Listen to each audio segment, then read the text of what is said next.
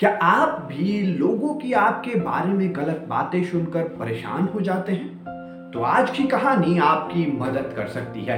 नमस्ते, आप सुन रहे हैं शक्ति सावंत को। I am teacher and an entrepreneur in making एक बार क्या होता है, कुछ झुंड में फ्रॉक्स एक जंगल में गुजर रहे होते हैं। तभी दो फ्रॉग्स एक कुएँ में गिर जाते हैं। वहाँ थोड़ा गहरा रहता है और थोड़ा उनके लिए अनकंफर्टेबल हो जाता है। तो दोनों फ्रॉग्स कोशिश करने लगते हैं कि बाहर निकले जंप मारने लगते हैं कि बाकी जो झुंड के फ्रॉग्स थे, वो ऊपर से देख के चिल्लाने लगते हैं, क्या ट्राई कर रहे हो? इतना ऊपर है, कैसे बाहर निकलोगे?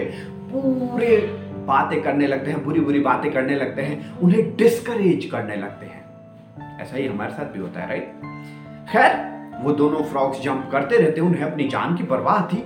उनकी बातें निगलेक्ट करते रहते हैं और जंप करते रहते हैं, करते रहते करते रहते हैं। कुछ देर बाद एक फ्रॉग हार मान जाता है और वो अपनी, अपने आप को मौत के मुँह में सौंप देता है। लेकिन दूसरा फ्रॉग हार नहीं मानता, वो कोशिश करते रहता है।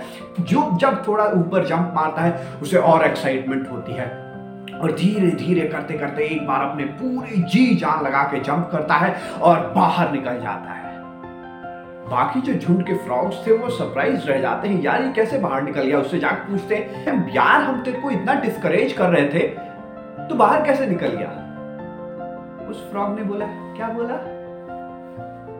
माय डियर फ्रेंड्स जितनी देर वो उसे डिस्करेज कर रहे थे, उसे लग रहा था कि वो उसे इनकरेज कर रहे हैं, और वो उस और पावर पावर से जंप लगाता रहता था, और वो बाहर निकल गया। हमारी ज़िंदगी में भी कहीं ऐसा ही तो नहीं हो रहा।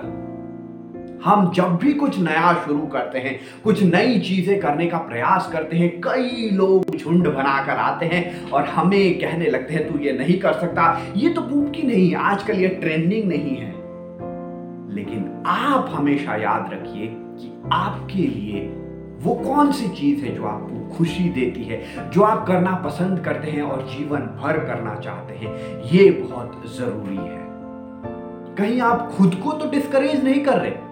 आपने वो कहानी सुनी होगी हाथी वाली। एक बार एक व्यक्ति एक हाथी रखने वाली जगह पर जाता है और उसे बड़ा आश्चर्य होता है। वो देखता है जो छोटे छोटे हाथी हैं, उनको मोटे मोटे सिक्कड़ से बांधा गया है, लोहे के सिक्कड़ से।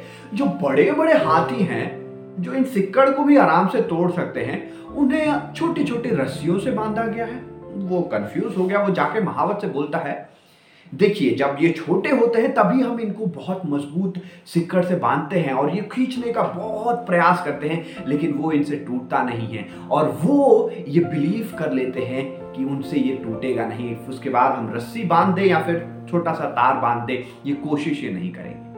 ये कहानी हम बिलीफ के लिए सुनते हैं। लेकिन मैं इससे कुछ और भी लर्निंग्स ले सकता हूँ।